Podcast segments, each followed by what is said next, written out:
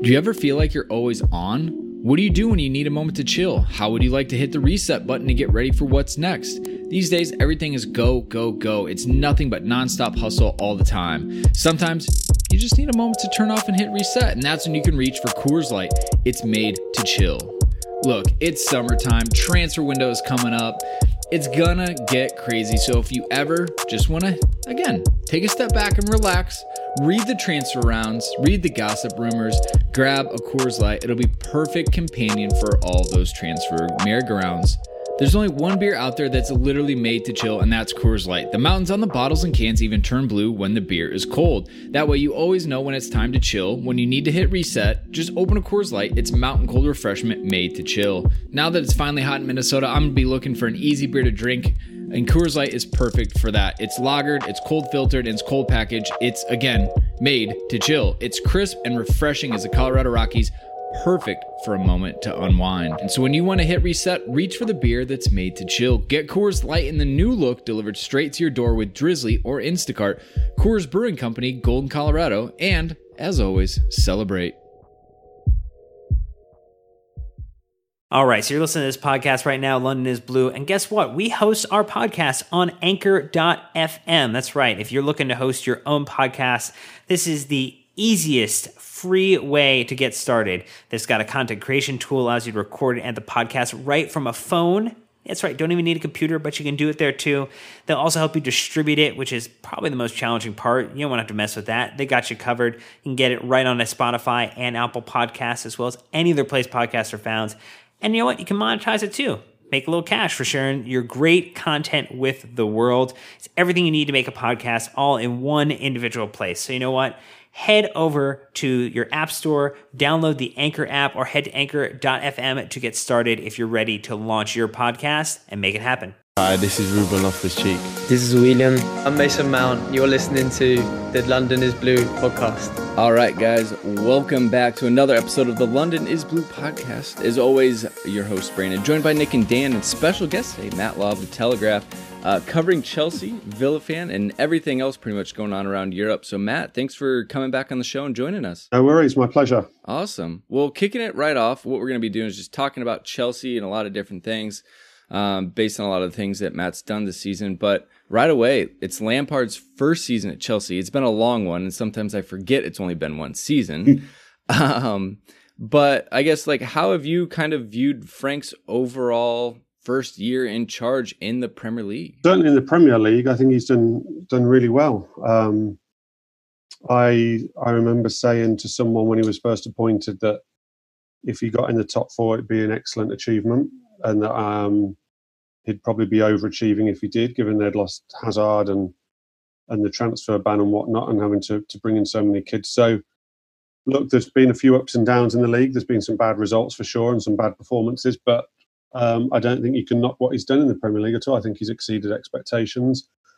When you look at the amount of, of youngsters he's brought in, when you look at the, the value he's added to that squad by doing so, um, they haven't made a single signing because I didn't end up signing anyone in January, so he couldn't freshen it up, which which all of his rivals did. I, I think he's done a remarkable job. I definitely appreciate your piece where you referred to his ruthlessness in his first season. Uh, how how would you maybe just if you were defining in one word, how would you define his first season? Is ruthless the way you would, or what's the or overachieving? No, I don't think. Yeah, I mean, I, I don't think ruthless would would be the one word. I, I, would certainly, if you were giving me a few words, it'd be one of the words. I think it should be the one word to re, to define it. Um, crikey, how would I define it in one word? I'd, I'd yeah, I'd, I'd, probably say um, I'd probably use something like optimism. I think he's just given everyone optimism about what what's to, to come. I mean, in itself, he's achieved a lot in this season, but I think more than that, I think everyone can see where he wants to go with it, and I think it's very encouraging for the future if they can just get things right from from here on in. I mean, they're they're going to make mistakes. Every football club does, but if they can make more good decisions than bad decisions, then Chelsea are in a very healthy place um, with that squad and with with what they can add to that squad. So yeah, I'd, I'd probably say optimism Well, one of the uh, mainstays of that squad is is Mason Mount, and we just wanted to hear a little bit more about your thoughts on Mason's first season uh, as a as a proper first team Chelsea player, and I think thinking about his season is a is a seven out of ten rating that you know he he kind of self assessed in your article interview. Is that where you would come in on his performance? No, I'd go higher than that. I'd have him as my player of the year. Um, Agreed. I, I think you know uh, was the was the FA Cup final his fifty second appearance. I think it was fifty one before that that I wrote. So fifty second appearance, eight goals in total, um, five or six or seven assists, something like that. Um, made his England debut in that. I mean, I, it's, it's an astonishing. I mean, I, I wrote a piece about. Um, the, in fact, it's the, the ruthless piece about Lampard, and I I referenced his season in Ancelotti in Ancelotti's season. Um, which was his best goal scoring season. So obviously Mount's got nowhere near that. But in that season, I think Lampard made something like 51 or 52 appearances. So Mount's made the same amount as, as Lampard was when he was, you know, an established, you know, untouchable as Yeah. it were, um, which I think is incredible. He must have played four, if not five positions. He's played, he's played sort of further back in midfield. He's played both flanks.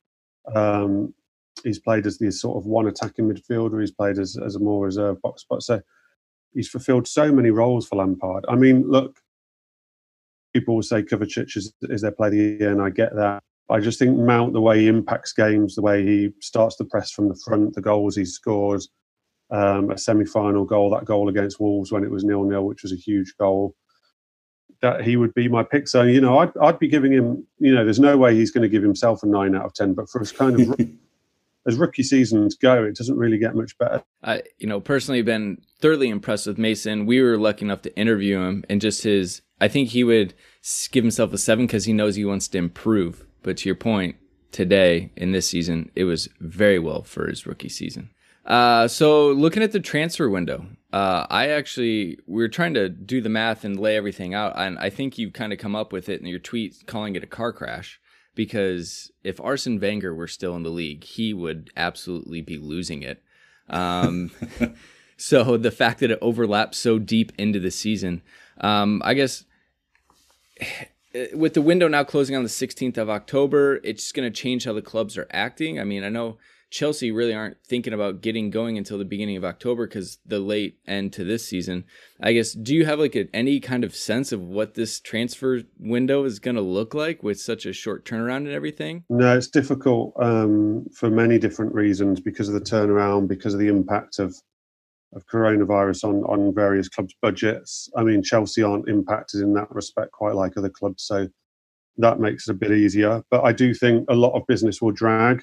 Um, Chelsea have clearly made moves to try and start the window quickly, getting Werner in, getting well down the line with Havertz. Um, but then after Havertz, they're going to have to sell before they can just keep adding and adding and adding. You can't, I mean, just numerically as much as anything, you can't just keep adding without getting rid of anything. So when they get Havertz over the line, which I think is a when rather than an if, um, I think it will slow down quite a lot. I, I think the defensive positions, the left back, potentially a centre back, um, goalkeeper, I think that'll all take a lot longer because they're, they're reliant on the futures of players that are already at the club and and sorting those out in tandem with with trying to bring in. So that will slow it down. I could see I could see them having two or three deals go right up until the end easily. And I think that would be the same for a lot of clubs. I think the start of the season will be horrible because I just think we're going to be in that situation we used to be in where a lot of clubs start with players who want to leave. A lot of clubs start without having signed players they want to sign in various positions. So they're basically using stand-in or backup players in that position that you know aren't going to play all season. So I think it's going to be a really messy across the league. I'm not talking about Chelsea now. I think it's going to be a really messy start to the season. One of the things that also might make it messy has been the new financial fair play ruling and the CAS coming in and allowing City back into the Champions League. Uh, Also, with the relaxation of the regulations just due to the coronavirus impact. How, how do you get a sense, or do you get a sense that that's changing how maybe Chelsea or other clubs are looking differently at this transfer window? Yeah, look, I think Chelsea were. I mean, ironically, Chelsea's transfer ban left them in a very strong position now for this um, coronavirus transfer window because they had, you know, they'd brought in um, a deal worth, so not all of it up front, but they'd, they'd brought in 130 million on Hazard. They had, um, I think it was 58 million or something coming in on Morata this summer from, from the, that turn. So they they were always in a very strong position anyway. Ironically, the transfer ban, given that they finished in the top four and done what they've done this season, has actually worked in their favour, which I'm sure rival clubs aren't very pleased about. Um, but yeah, I mean, look, they're they're in a healthy position. They've got a lot of sort of money left over in the bank.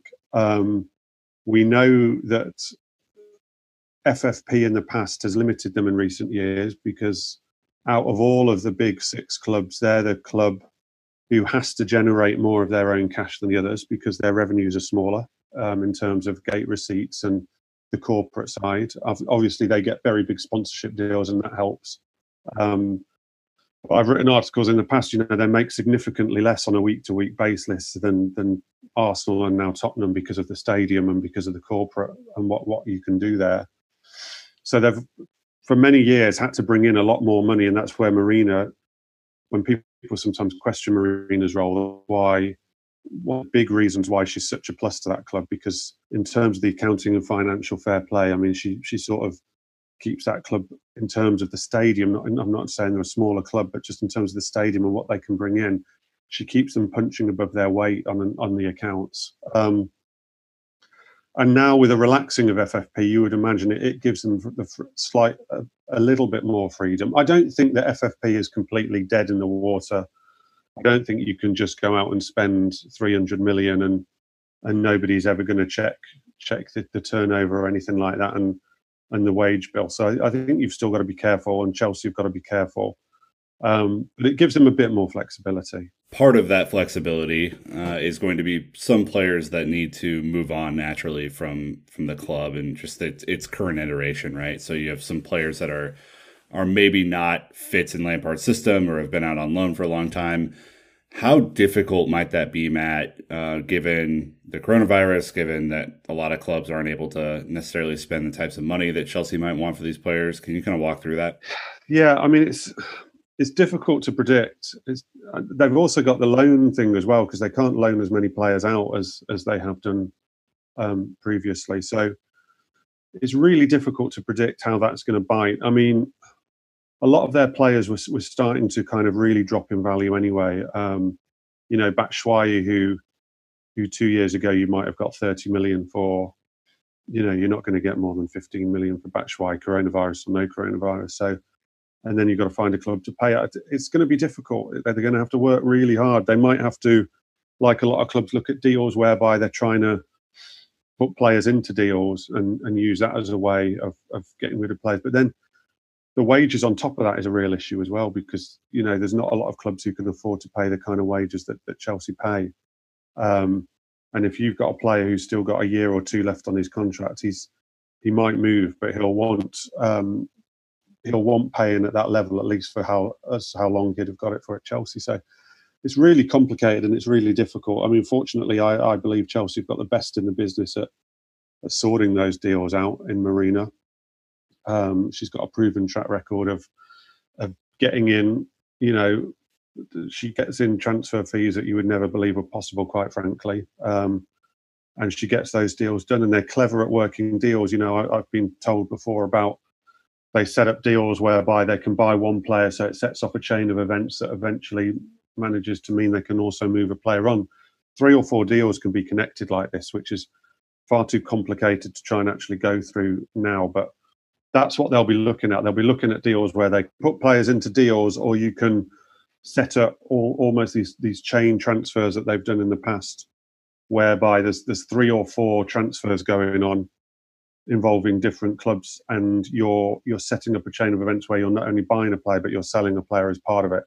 It's really complicated but they've done it plenty of times before and they, are definitely going to have to do things like that again. Look just selling alvaro morata and taking that money getting timo werner i'm good. She's checked all the boxes for me. No no questions here. Um, but speaking you touched on kai havertz a little bit earlier as an a when not an if Um, it sounds like Chelsea are just taking the time with the negotiation now that they're the only team really interested in him. I'm assuming Marina's just working her magic to get the best deal possible at this point. Yeah, that's what it'll be. Um, I think everything's pretty much unofficially agreed with the player. Um, I don't think there's any problems there. I think that, um, as you say, there's no real competition for him. I think there's an acceptance from both Leverkusen and Chelsea that he's probably going to end up at Chelsea. I mean, you, you never say never in terms of something going wrong or someone coming in because it, it can be like that in the transfer window. But this this seems to be um, all heading in that direction. So then, you know, then Chelsea are in a good negotiating position at that point, and there's no way, given her track record, that Marina is just going to turn around and say, "Oh yeah, we'll just we'll what you want." But she will negotiate hard at this point. You know, there's no one else who can really pay the money or is willing to pay the money this summer. He's made it clear he wants to leave. He's made it clear he wants to join Chelsea. So Chelsea hold all the aces now, apart from getting him in soon enough to, to bed in, which I'm sure Frank will want. Um, Marina can can slightly take her time, and you know Chelsea season, albeit with a slightly irrelevant match, is continuing, and Leverkusen season still has some some way to go because of the Europa League. So all of this will be will be sort of adding to the time a little bit and I'm sure Frank would like it done as quickly as possible. I, I think she'll now just negotiate hard for the best deal and also the structure of the deal um, in terms of how much they're paying up front, how much is bonuses, how much is uh, percentages now, percentages next summer, or everything like that. I'm sure as well there's been discussions whether they can send any players to Leverkusen. I haven't heard that they're going to. I haven't heard that Leverkusen have had any interest, but i would be amazed if they hadn't tried to offer some players in, in exchange. Mm-hmm. You know, just with the uh, the the coach now at Leverkusen being someone who's coached uh, Michy Batshuayi previously, it feels mm-hmm. like that might be a place where if he's gonna find some home, there might be a, a way to sync up there a little bit. But yeah, I, I mean, look, that was my first thought. Um, I don't think they are going to take him, um, but again, never say never. Um, whether I'm sure he'd have been offered to them, um, and whether he whether he's not going as part of that deal, but could be done in a separate deal, I don't know. I I, I immediately thought that when the Havertz link came, and I, I explored that, and and I didn't find that that seemed to be realistic at the time. I mean, the, the problem Batshuayi's got now is that he's had such a nothing season, really, um, that Chelsea's valuation of him will be a lot higher than than other clubs' valuation. He's going to be and he's only got one year left, so he can be quite choosy himself as well because he knows in one year he'll probably have a lot better options himself. So Batshuayi is quite a difficult one this summer. Um, they may get well get rid of him, but for lots of different reasons, it's it's a complicated one. So thinking about the other signings that have kind of been on um, on the radar, and you know you're kind of looking at Ziyech and Werner and, and Havertz.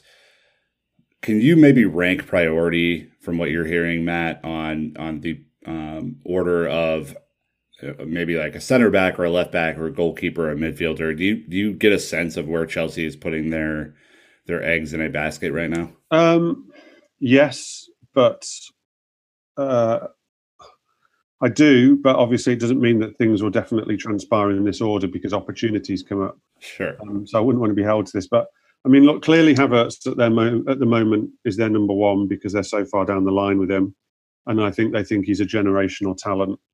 Um, you know, you hear a lot of people saying, "Oh, they don't really need Havertz; they need defenders," and and I get that, and it's true. But I think they they view this player as a as a player that these opportunities for a player of someone his talent really don't come around very often. I think left back after that is, is more of a priority than centre back. Again, though, you can't sign a left back without knowing that one of Alonso or Emerson isn't going to leave. You can't. You, they're not going to have three specialist first team left backs at the club. Um, but he, that, Lampard identified pretty early, way earlier than uh, in central defence, that he he felt he needed a new left back. I think he thinks he's got two wing backs at the moment rather than two two left backs. Um, and then after that, it's a toss up between goalkeeper and centre back. I, I would suspect that goalkeepers are slightly more pressing issue than centre back, even at the moment. I just think in the last month it's come to a real head uh, with the goalkeeper. Um, and there's clearly a problem there. Whereas I, I think Lampard thinks his four centre backs are coachable and that there's he can come up with something there, whether it be through co- through sort of changing it through the team a little bit, or or just changing his coaching with individuals. Um, but I think the goalkeeper one now it's clear he's lost trust in Kepa, and Willy Caballero. I think maybe in September or certainly soon turns 39, and you know you can't be going into the season with the Champions League and the Premier League as, as a 39 year old, however good he is as 39 year old as your first choice goalkeeper. So that that now has has become more of a priority than it was. And if you're going to ask me what's going to happen with the goalkeeper, that's that's probably the most difficult question of the whole summer, to be quite honest with you. I was going to say that because we've obviously been linked with pretty much every goalkeeper, whether it's Yeah. Oblak, Ter Stegen, and and Ben Foster, and everything in between. But it sounds like in your article, Cech and Lollichon are drawing up two lists if they can move Kepa, if they can't. So instead of asking you to tell me who they're going to sign, because that's the impossible question, it's how likely do you think it is that Chelsea can move Kepa? and is re- that really the key to getting a top target? Is moving Kepa? Yes, getting a top target, I think, is completely dependent on moving Kepa.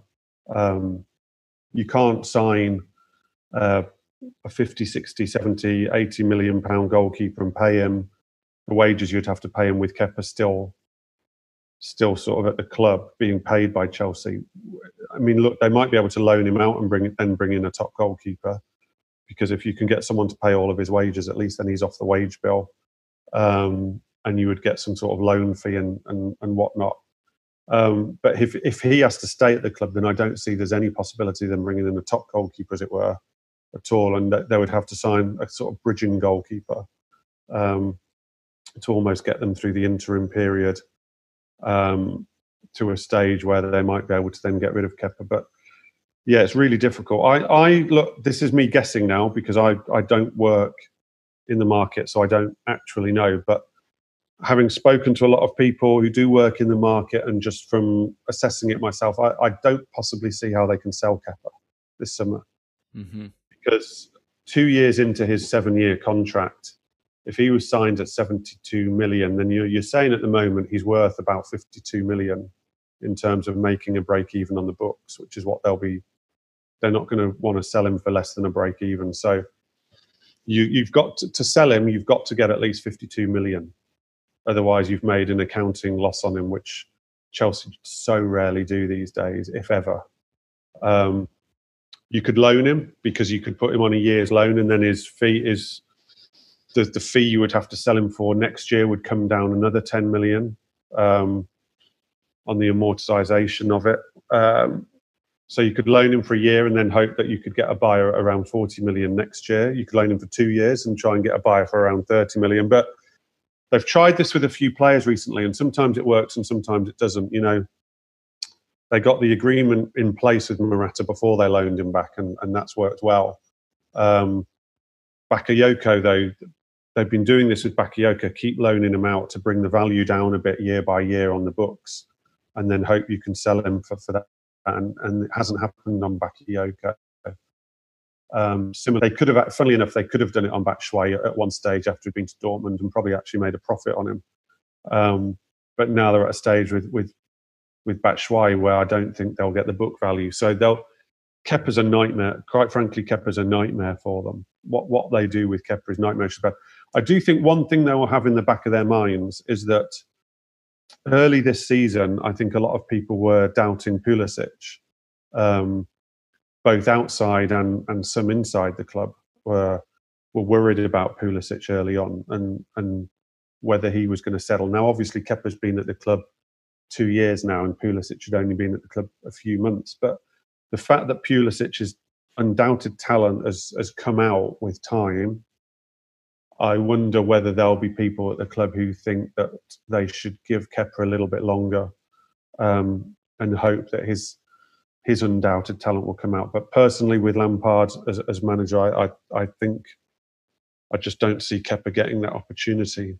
Opportunity now. It's really difficult. One of the other goalkeeping names that seems to be linked quite frequently, and, and I'm asking more to understand uh, how serious we should take a link like this, is uh, Andre Onana from Ajax. Is that more down to the fact that we've done business with Ajax recently and it's been easy to work with them, or is it actually a legitimate target for us? Yeah, look, Onana's one they've looked at for sure, um, like a lot of clubs have. Chelsea have developed a very good relationship with Ajax, not just over um, Ziyech, but before then. Was it was it Castillo who had gone gone over there on loan? Mm-hmm.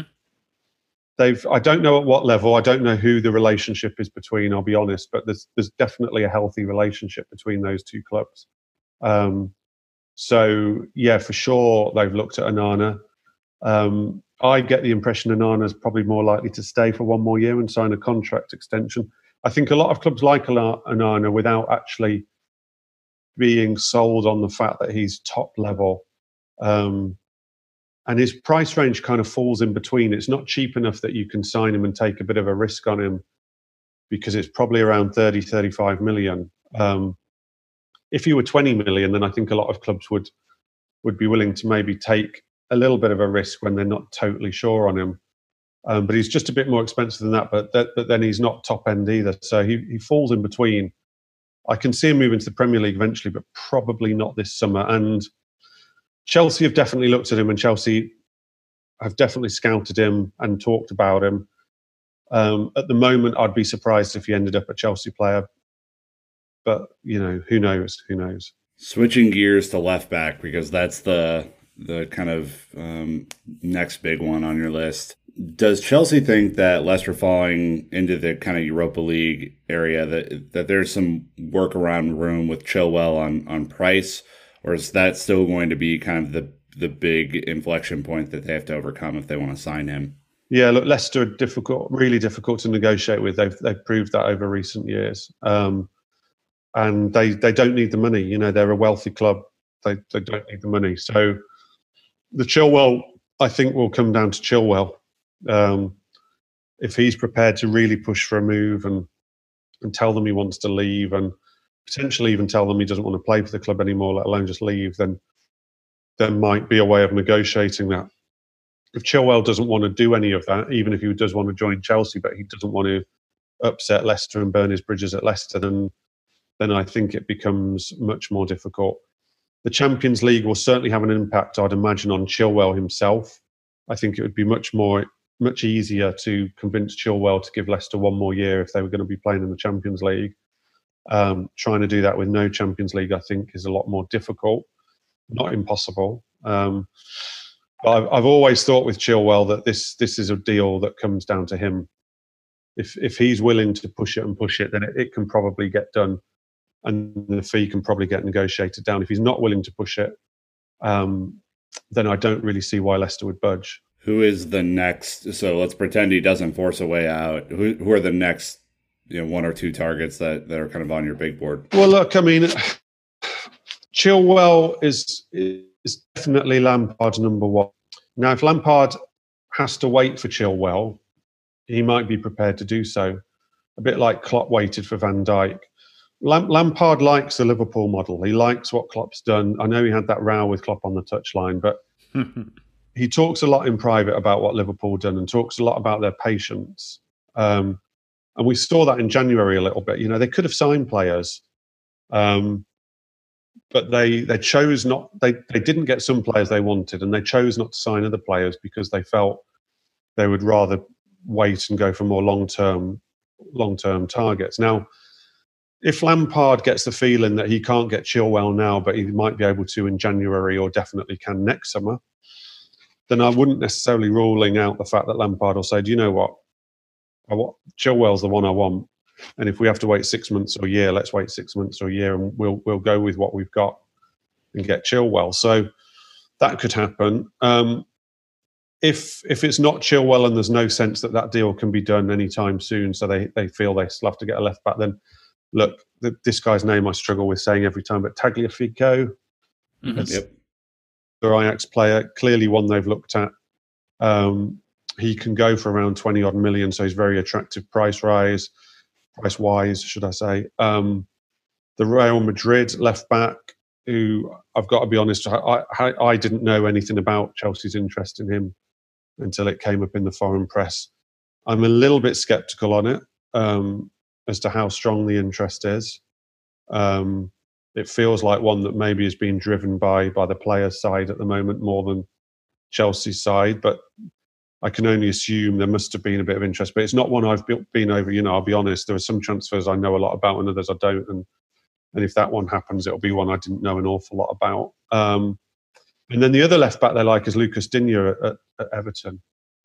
Now, mm. interestingly, Everton have also been linked with this Real Madrid left back. Um, so whether there's something going on in that process of, of an agent mm. actually using Chelsea in the market to try and get Everton to, to do it, and then it frees up maybe Digne to, to go to Chelsea. Who knows? These, these thing, type of things happen all the time. Um, but look, they're, they're the names, and they've all been out there. I don't think there's a secret name as such. I don't think there's there's a there's a lot going on in the background. But all I know is that, that Chilwell is very much Lampard's first choice. So if, if he feels there's an opportunity now or in the near future to, to get Chilwell, I think he'll want to do that rather than going for a second choice. All right. So Declan Rice obviously linked probably Mason Mount leaking it so he can get his boy back at the club. um, but do you see Declan Rice being a viable option for Chelsea, whether it's a, you know a holding mid role with N'Golo Kante's injury concerns, even playing center back, and the potential upside with him having such a strong leadership role in the West Ham team already. Is that do Chelsea and Lampard and Jody and everyone find him attractive? Lampard and Jody certainly do um, for sure. I mean, they like a lot of things about him. They like, as you say, his leadership. They like his aggression. Um, the fact he can play probably three positions. He can probably play as a defensive midfielder, um, a defender in a back three, or a defender in a back four. Um, so you can he can play three positions. He can play in three different formations for you. So he's very attractive from that point of view. The, the other attraction to him is, is that there's no there's no real risk to him. You know, he's been at Chelsea. He knows Chelsea. He knows a lot of the players at Chelsea, having grown up in the academy with them. Obviously, everyone knows about his friendship with Mason Mount. So there's there's a there's a sort of no risk factor with him too. So there's an awful lot there for them to like. Um, as a club, I think they like him too. The problem is, as a club, is that valuation of him is extremely high. You know, West Ham want anything between 65 and 80 million on, on Declan Rice. He signed a new contract maybe last year. Um, he doesn't have any clauses in his contract. Obviously, West Ham stayed up. He doesn't strike me, even though with his Chelsea connections, he doesn't strike me as the kind of lad who's going to, at this stage, cause any trouble for West Ham. I think he respects them too much. So I think the, the, the club certainly know that that is an extremely expensive, difficult transfer. Um, I definitely think Declan Rice will play for Chelsea again one day. I just don't know when. It could be this summer. It could be next summer. I think when he leaves West Ham, he will, he will go to Chelsea. Um, a bit like signing a centre back or a left back. I could see this one really gathering legs if, if Chelsea sell uh, Jorginho, um, which they could do. I think they would take an offer on him. Um, and I think he's still that highly, so highly thought of in Italy. I, I wouldn't see them losing money on him. So you know they could well field an offer for, for him, and if he were to go, I could really see then the Declan Rice one accelerating. Um, but he, he's he's a really interesting prospect. I mean, you, you can make a case for if that you sell a defender, maybe sign Declan Rice, but the only thing I would argue with that is whereas Declan Rice can clearly play centre back, I think if you actually sell a centre back, you need to sign a specialist centre back, mm-hmm. given the problem Chelsea have had at the back. Um, I think it would be a massive, massive risk to sell a centre back and bring Declan Rice in without bringing in a specialised centre back because um, that's a gamble. You just don't know how it's going to go. He hasn't played much at centre back for a very long time now. Um, but yeah, I, I, I do firmly believe one day he'll be a Chelsea player again. One day. One of the center backs that in your articles you have linked is uh, Jose Gimenez from Atleti. Is that one that you see could be option? He seems like he has a massive buyout clause and uh, maybe a little difficult just coming back off an injury. Is he kind of a top, the top center yeah. back target? Well, look, he's he's got everybody in Spain's got a massive buyout clause. It it doesn't mean you always have to pay pay the buyout clause. Um, Atletico have got some money issues. They are going to have to sell um, players and uh, in terms of bringing some money in. And he's a funny player because a couple of years ago, I, th- I, think Man City tried to sign him. He was really rated as as the centre back prospect. Now he's had injury problems, but I wonder whether that's given Chelsea a sniff of an opportunity. Um, they've scouted Atletico an awful lot. I mean, look, they've been linked with a goalie a lot. That's another club that they've got strong links at. But I know for sure they've scouted Atletico and and Gimenez particularly an awful lot. He's strong. Look, he's not the tallest, but he's very strong in the air. He's extremely aggressive. When you talk to Lampard about what maybe Chelsea are missing and what they might need, he fits into every category. Um, so if it were a money no object centre back signing, yes, I think he'd be the top target. Um, and look, I, I, don't know the price will be. You know, I'm sure Atletico will say, well, this is his buyout clause, but there's no way Chelsea are paying his buyout clause, so it would have to be below the buyout clause. And if there's an opportunity there, they they will certainly try and exploit it. Whether there's an opportunity there as well because of the money they they are due to have received from Morata, um, I don't know because I wouldn't be privy to to that kind of level of detail. Um, but yeah, I mean, he he ticks every box. I think he'd be a really, really exciting signing for Chelsea and would, on paper, on paper, he would solve a lot of their problems. I think. I think he could be as big for Chelsea as as Van Dijk were for, for Liverpool. Oh. I know one of the things that you also talk a lot, a lot is making sure that Chelsea maintain the one in, one out policy. Uh, which center back, you know, if we, you know, Gimenez was the one that we ended up bringing in would be most likely to be at the top of the out list? Well, this is an interesting question because I think you have to actually judge the out list by who's the most realistic one they could actually sell. Um, now, look, I think Rudiger, you'd have a tough time selling Rudiger because of all his injury problems. I think getting Rudiger through a medical and convincing a club to spend the kind of money that Chelsea would value him at for a player with his injury record would be tough. Even if he, you know, he's fit now, but he does have an injury record. He does have a knee that that has persistent problems, and I think that would be tough to sell him at anywhere near the, the amount of money Chelsea would, would want. So I would put him at the bottom of the list, not because of talent or because of whatever, just because I, I, I think he would be the toughest to sell. I think there's a market for Zouma. Um, I think there's there's clubs out there. You know, Everton have clearly had him before. I'd be surprised if they weren't interested again there's, there's bad blood between the clubs, but Jose Mourinho is well known to, to love Zouma. Zouma's very highly rated in his own country, where you might get one of the, the, the richer French clubs, um, PSG or Monaco or whoever, to have a look.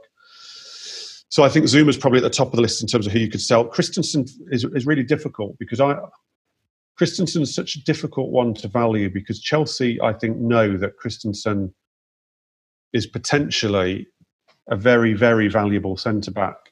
Um, were they to sell him to a Spanish club, for instance, you could find within two years that Christensen's worth sort of 70 million and and one of the big Spanish club's best central defender because he would suit that style of football so well.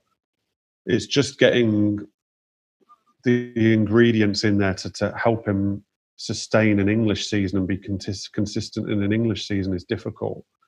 Um, and so, you know, Spanish clubs who have, Spanish and German clubs who've been particularly interested in Christensen, I think, are looking for a bargain because they, they actually rate him very highly and, and want to pick him off at a bargain, which Chelsea are very reluctant to to allow to happen.